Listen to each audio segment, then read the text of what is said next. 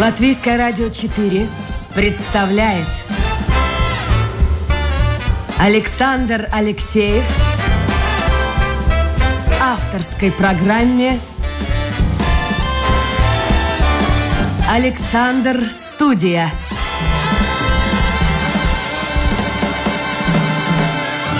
Здравствуйте, друзья! В эфире программа «Александр Студия». Как обычно, в это время с вами автор и ведущий Александр Алексеев. Напомню, мы выходим в эфир теперь по субботам, воскресеньям в 10 часов. В прямом эфире работаем, как правило. Ну, по крайней мере, до лета, это точно. И, значит, вы можете тоже принимать участие в нашем разговоре. Можно писать в WhatsApp. Сейчас проверю. А то приходишь сюда, может быть, какие-то... Не, все работает. В WhatsApp задавать вопросы, комментировать услышанное, а также в интернете на домашней страничке Латвийского радио 4.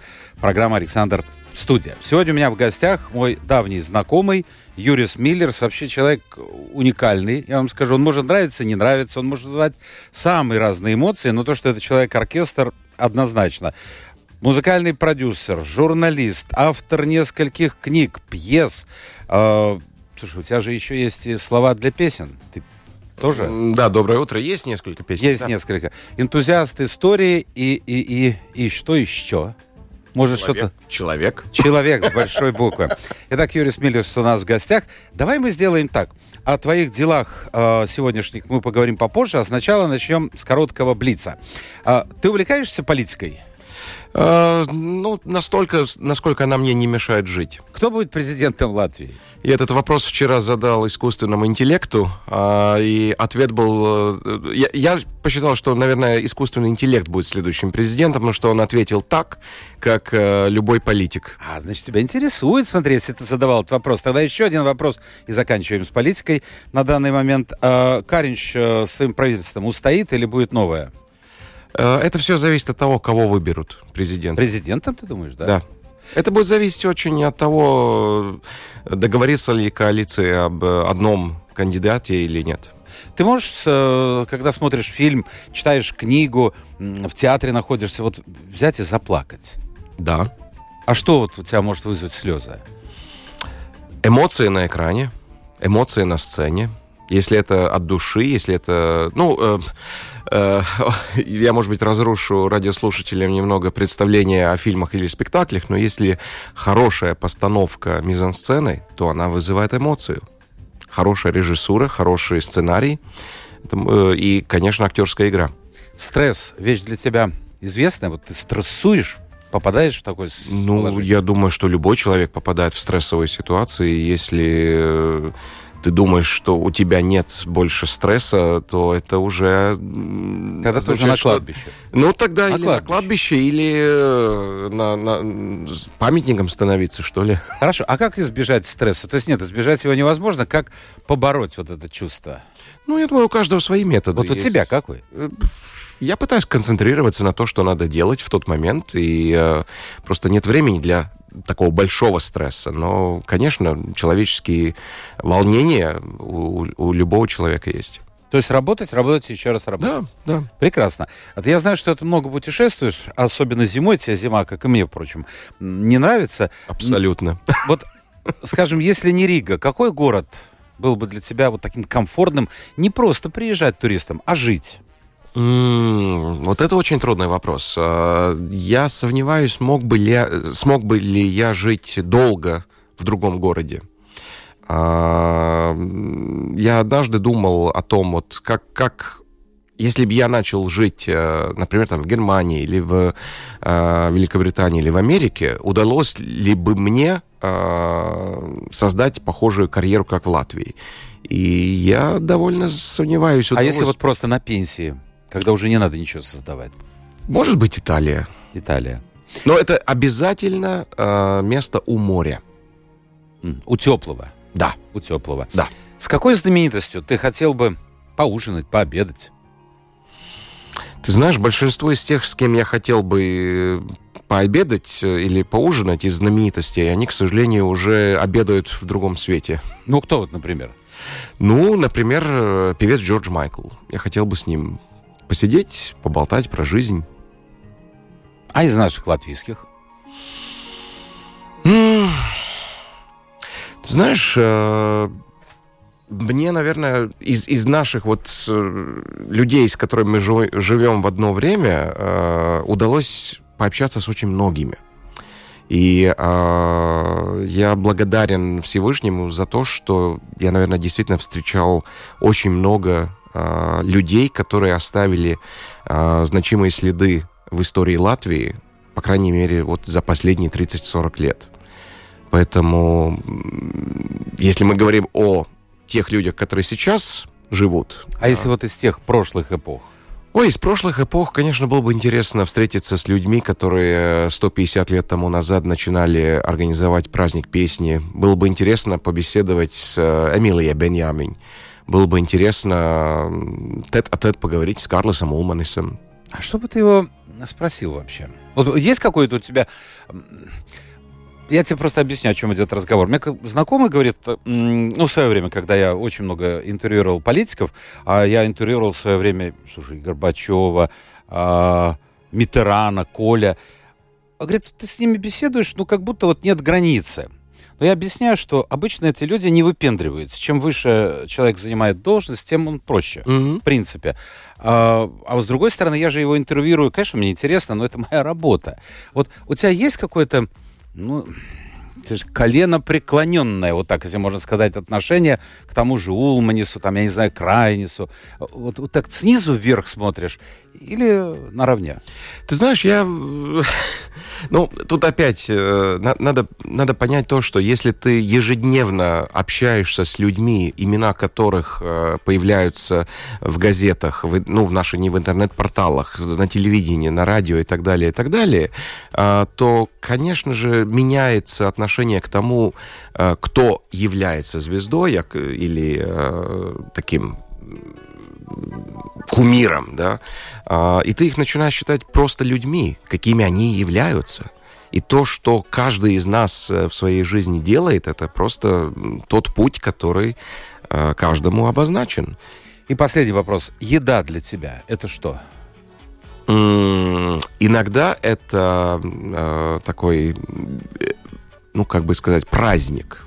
Да, потому что я люблю иногда э, отведать более экзотические блюда, но это, конечно, не, не каждый день. Так это как, как и для всех, это а, необходимость. А любимое блюдо есть?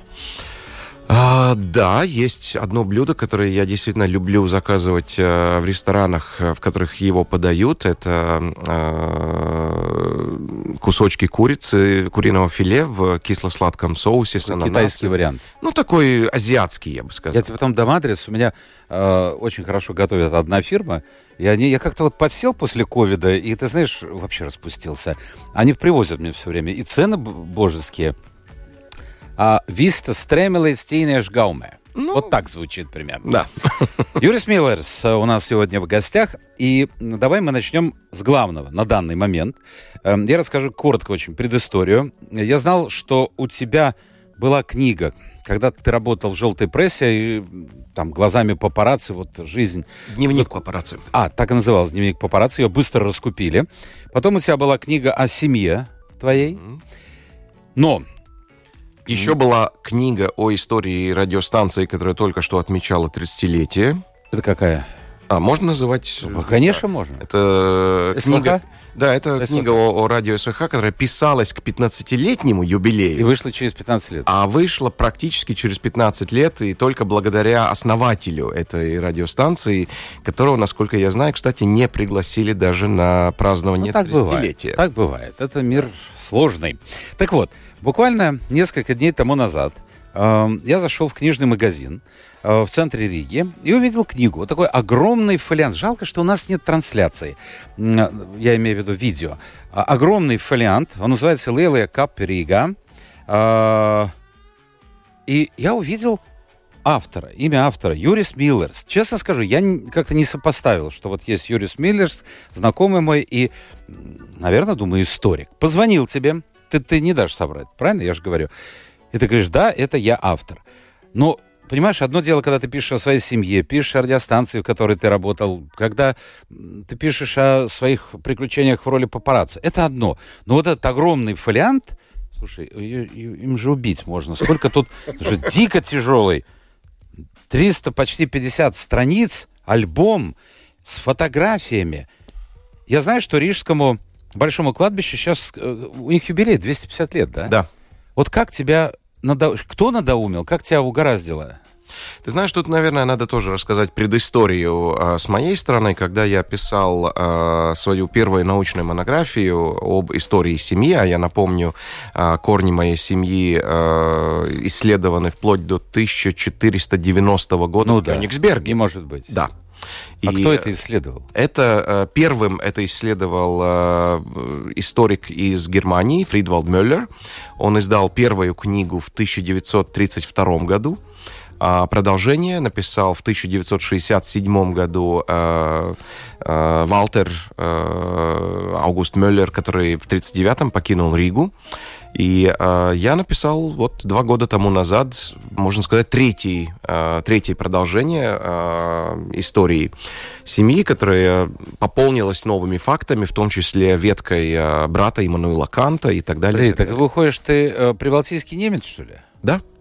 То есть не Миллер, а Мюллер. Э, Тут надо Вот, вот, вот здесь уточним, давай. Миллеры – это э, фамилия э, по маминой линии. Так, А Меллеры или Мюллер – это по отцовской линии. Это интересно, фамилия... фамилия по- созвучна, Да, созвучна. да, созвучна, но это два абсолютно разных, э, разных э, рода.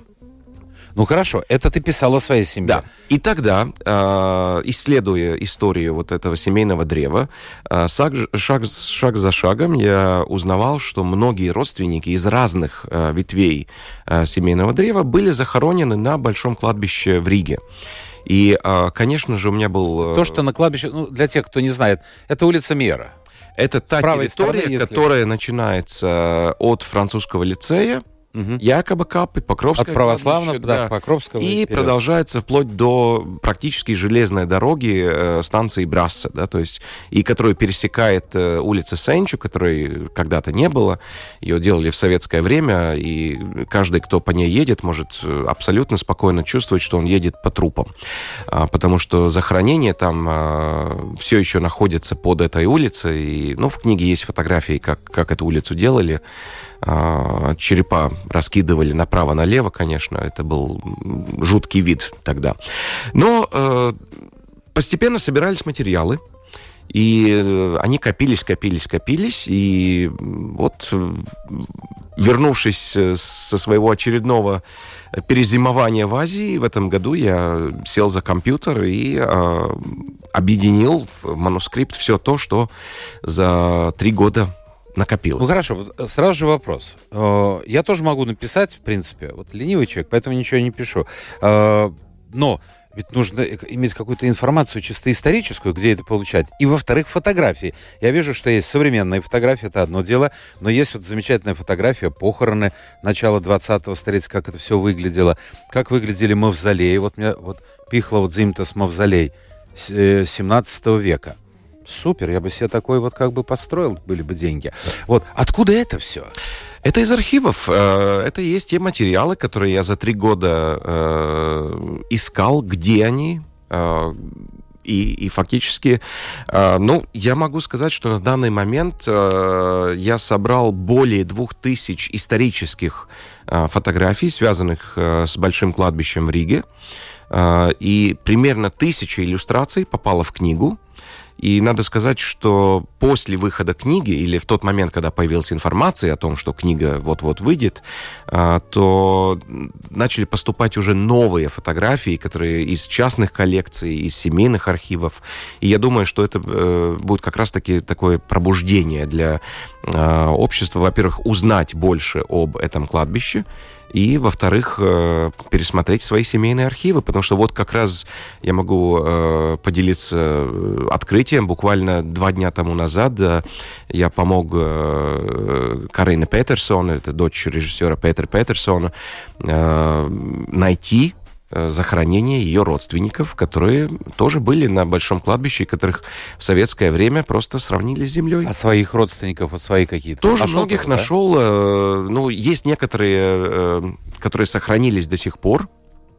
А, которые находятся, а, памятники еще в более-менее хорошем состоянии. Это, например, главный инженер Риги э, Адольф Акте.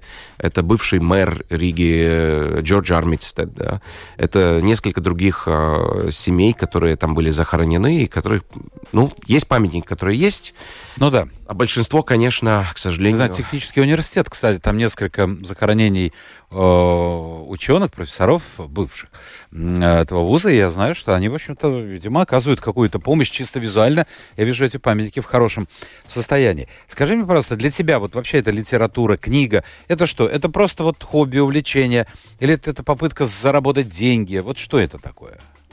Это, скажем так... Это же огромное время ты потратил. Да, я потратил огромное время. Это, конечно... Я сейчас отдам по, э, нашему режиссеру, пусть она, она, она читает и смотрит. Да, это, э, во-первых, это дань чести э, тем, которые там похоронены, и э, которых, к сожалению, в советское время сравняли с землей. А, во-вторых, это, да, история это мое хобби. Мне нравится искать исторические факты, нравится э, искать разные, решать разные трудные задачи, которые связаны с э, так, такого рода исследованиями. Э, но я должен честно сказать, в книге есть и э, несколько э, иллюстраций, про которых я абсолютно честно написал, что на данный момент про них э, информации в архивах э, не найдено. И, может быть, после выхода книги кто-то поможет с информацией.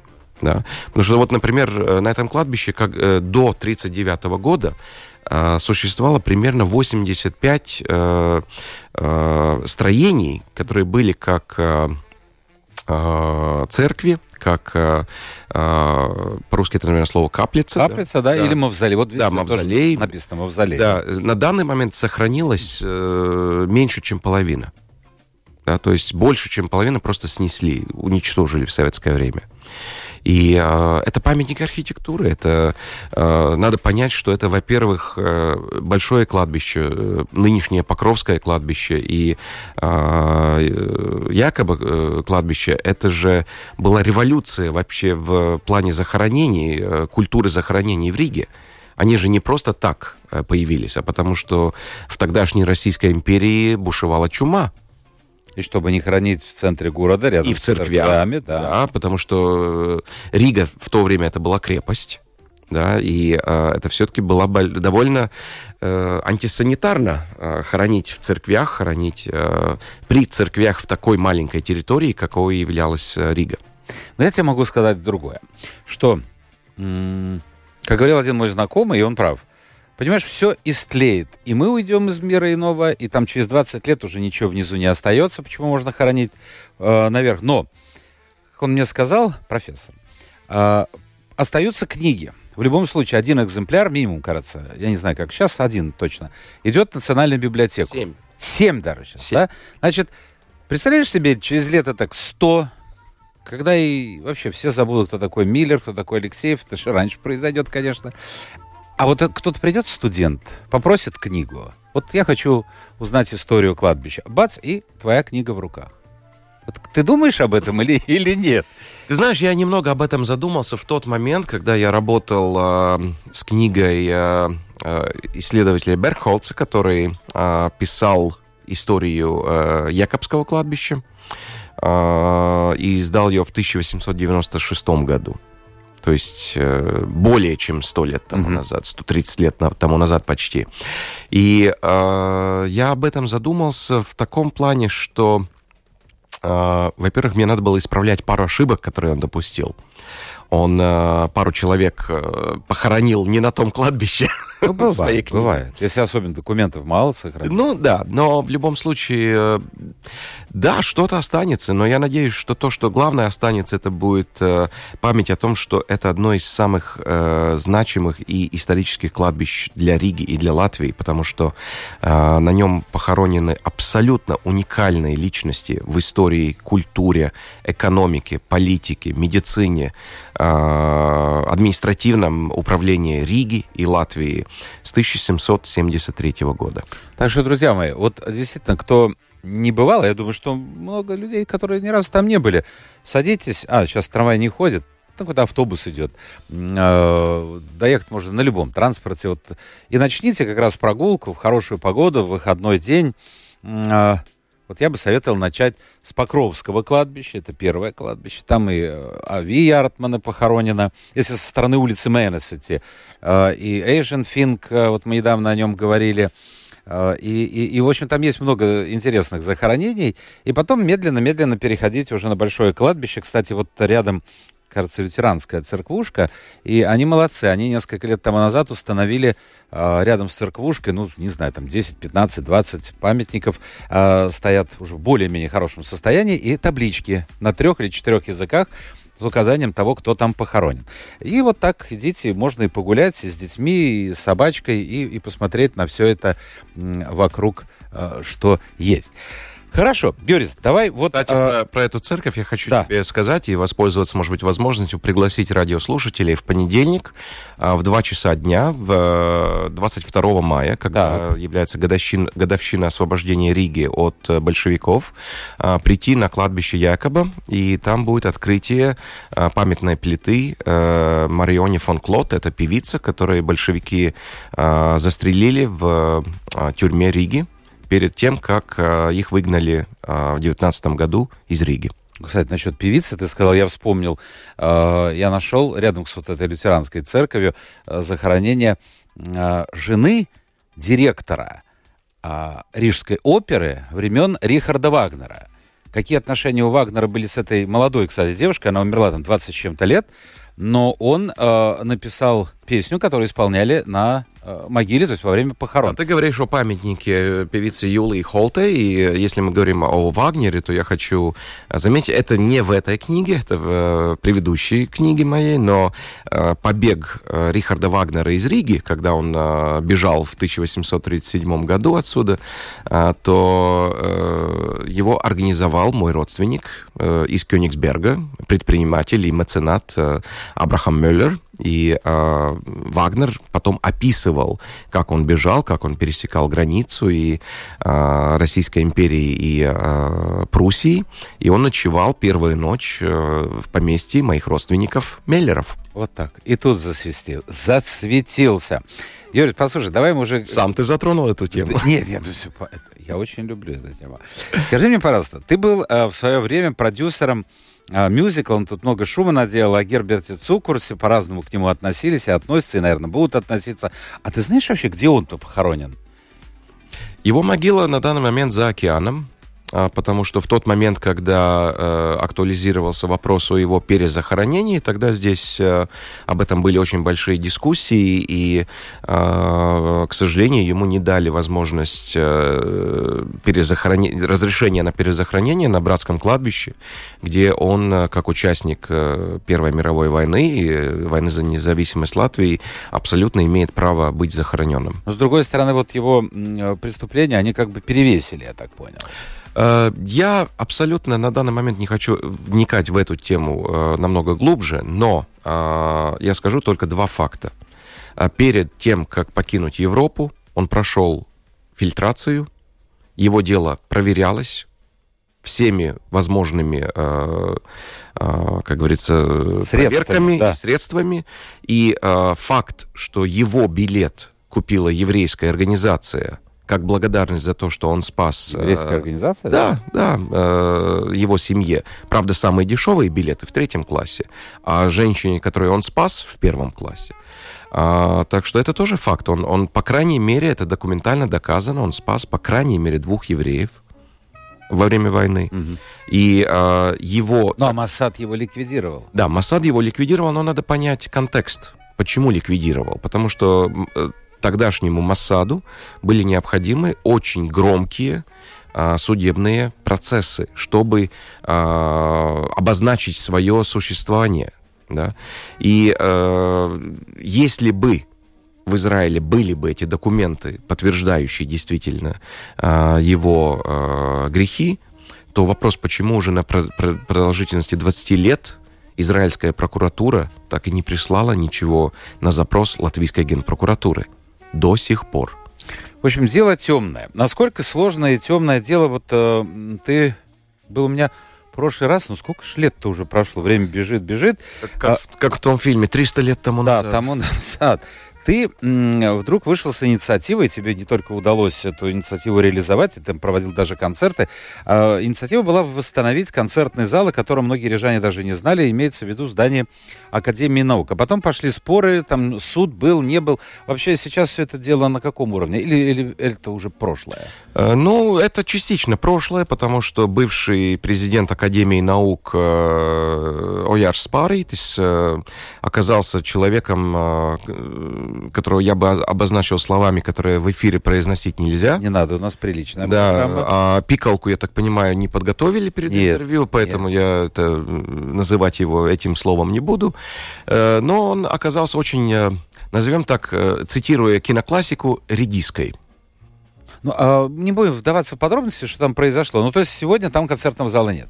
Академии наук или этот пансионат советских э, псевдоученых, э, которые на данный момент там просто живут как в пансионате, они уничтожили повторно... Может уже там проводить? Нет, нет, они уничтожили повторно восстановленный концертный зал. Как можно уничтожить? А зачем? Элементарно. 8 лет отключи отопление, а, отключи а, электричество, понятно. отключи все, и там уже все покрылось плесенью, там все заросло, об этом уже им указали э, инспекторы по культуре, по защите памятников культуры, но эти маразматики... Ой, это понимаешь... слово нехорошее. Нет, ну это...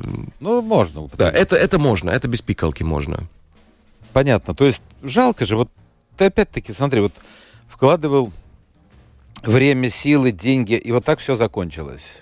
Многие ну, руки бы опустили бы. Ты знаешь, ну это такое очень индикативное доказательство тому, что нельзя связываться с людьми, которые своими руками за свой счет в своей жизни никогда ничего не сделали, которые привыкли только а, жить за счет других. А ну, такими являются подожди, те, ну, которые сейчас там... Ученые же, они там работают в других направлениях. Подожди, там, там вот, вот ты тоже, ты человек, который думает, что Академия наук — это ученые. А кто там?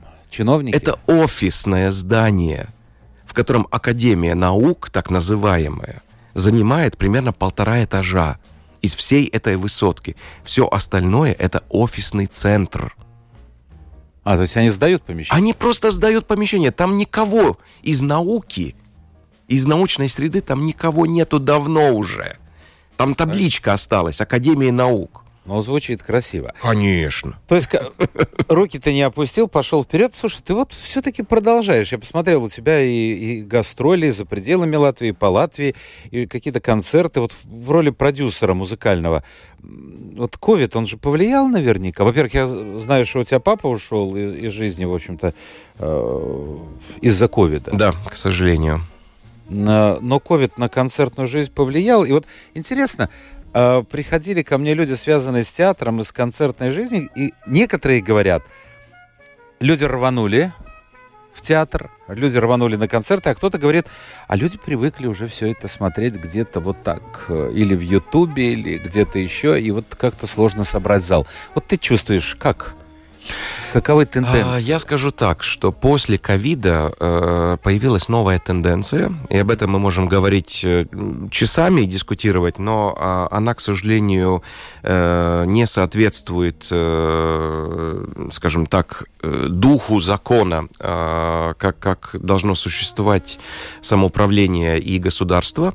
Государственные и структуры самоуправления начали за счет налогоплательщиков создавать мероприятия, которые абсолютно не, э, скажем, соответствуют профилю. А что ты имеешь в виду? Ну, например, коммерческие концерты. А разве концерты были не коммерческие когда-то? А, если ну, мы благотворительные. Нет, если мы говорим о а, прописанном в законе э, процессе, например, праздника песни, праздника танцев, а, движения а, художественной самодеятельности, то это сектор самоуправления. А в тот момент, когда сектор самоуправления э, покупает артиста, кассового артиста, и делает за счет того, что э, у него, у этого культурного центра имеются аппаратура, бесплатный доступ к рекламе, не надо платить аренду за зал, зал и так далее, и продает билеты по стоимости дешевле, чем а, это обходится э, частному продюсеру, потому что он должен платить за зал, платить за рекламу, за транспорт, за все остальное, в том числе аппаратуру и так далее, да, то это называется деформацией э, конкуренции. И самоуправление в Латвии не должны заниматься организацией коммерческих Но в законе это не прописано, значит, можно... Нет, это, таки, это прописано в законе, но оно интерпретируется. Ну, каждый по-разному. Хорошо, а вот ты, например, э, чем ты сейчас занимаешься конкретно? Вот какие-то... Э, если ты спрашиваешь про концерты как... и, да, именно и, и культурную деятельность, то я сейчас работаю над новой постановкой мюзикла композитора Иманта Калнинша «Дети капитана Гранта». Это была э, премьера, которая э, состоялась в 1974 году. Э, стихи Кнута Скуинека. Это замечательная музыка, Был замечательные стихи. Ну, да. Э, и э, это будет новая постановка мюзикла для детей, для молодежи. Э, ну, к сожалению, наш фонд культуры, э, Культур Капитал, фонд так называемый, э, уже несколько раз отказал и этой постановки. Но это я, я это связываю уже не а, с сутью проекта, а с сутью того, кто подает заявку, потому что а, как представитель а, негосударственной организации продюсеров Латвии и член а, а Совета при Министерстве культуры, я очень критикую политику культурного фонда. Ну, они правильно, ну, слушай, ну ты ты, критикуешь, они тебе не дают. Да, но это... Э, ладно, это опять другая тема. Но это, э, этот спектакль будет. Будет концерт, э, посвященный поэту Ояр Вацетису к его 90-летию. А, это будет одно из редких мероприятий в этом году в Латвии, которое вообще а, вспомнил, вспомнит об существовании такого поэта. Это будет в ноябре. И э, в декабре будет для детей очень э, красочный музыкальный спектакль э, «Рождество Пифа». То есть на детей ориентируешься? Да, да. А, а когда вот ты вкладываешь, ты свои деньги вкладываешь, чтобы механизм люди поняли, это кредиты? Как вообще все это Нет, происходит? это 95% это личные деньги, которые вкладываются но ты в же, э, Но ты же, ну ты можешь попасть в сложное положение. И такое бывало. И что? Ну, приходится выкарабкиваться. А, я сейчас выскажу свою точку зрения, может быть, ты с ней не согласишься. А если не согласишься, то будет здорово. Давай немножко поспорим. Ой, времени-то поспорить надо еще и вопрос слушателей. Мне кажется, сейчас вообще в мировом искусстве, в частности в музыке, наступил период такого мелкотемья. Сказал, как я завернул. Понимаешь, нет звезд. Ни у нас в Латвии, ни в мире – ну, посмотри, Мадонна. Я, меня сейчас обвинят в сексизме, но она уже не тянет. Я ее слушал выступление вживую на Евровидении пару лет назад. Ну, лучше это не надо было делать. Да, вот, вот. Не тянет. Очень деликатно выражусь. Этого не надо было делать. Ну, а я, ну, а я сказал очень деликатно. Не тянет, потому что мне... Я услышал, думал, боже мой. Ну, ну, я понимаю, хочется вернуться, но не в таком же состоянии. Вот в те времена, когда были Майкл, тоже Джордж Майкл, о котором ты говорил, я не знаю, я никого назвать не могу. И в Латвии тоже. Ведь ты работал со многими начинающими звездочками, которые, ну, кто-то стал, кто-то... Но с другой стороны, вот, вот как-то вот так вот. Все чем-то занимаются, но такой звезды, перед которой хотелось бы встать и снять шляпу. Вот, например, как, как в Латвии Маргарита Вилцана была. Да, да, ты сделал прекрасный концерт, хотя там, там тоже были проблемы, но я не хочу говорить об этом в эфире. Они не связаны с тобой совершенно.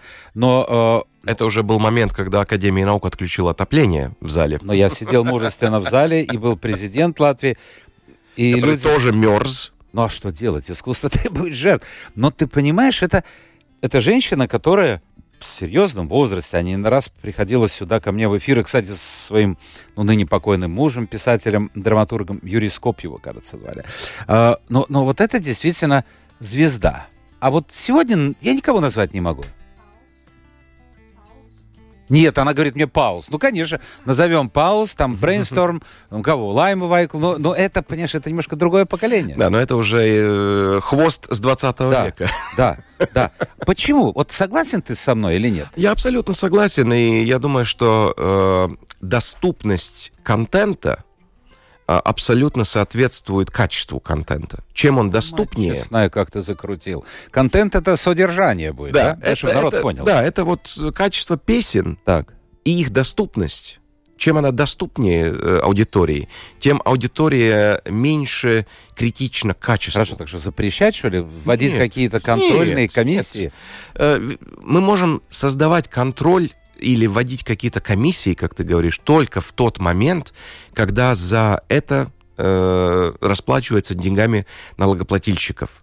Вот тут должен быть критерий качества. Вот, кстати, А Павел в тот сказал, момент, когда человек за свой счет в своем гараже... поет, из- это его это дело. его дело. Хорошо, Павел сказал, вот, может быть, сделать паузу с этим Евровидением. Про Евровидение я не знаю, надо ли паузу делать. Надо просто поменять подход к... А как его поменять? Ну, слушай, ну разные были. Были и такие сладкие мальчики, сладкие девочки, красивые, там и не очень красивые. Ну, все были. Надо, во-первых, э, поработать над тем, чтобы была качественная песня. Во втором, э, во-вторых, на том, чтобы был харизматичный исполнитель. А, а его нет. У нас есть, просто они не идут на конкурсы. Ну, вот я, например, не иду на конкурс, потому что, ну, что ж мне уж там живой ли...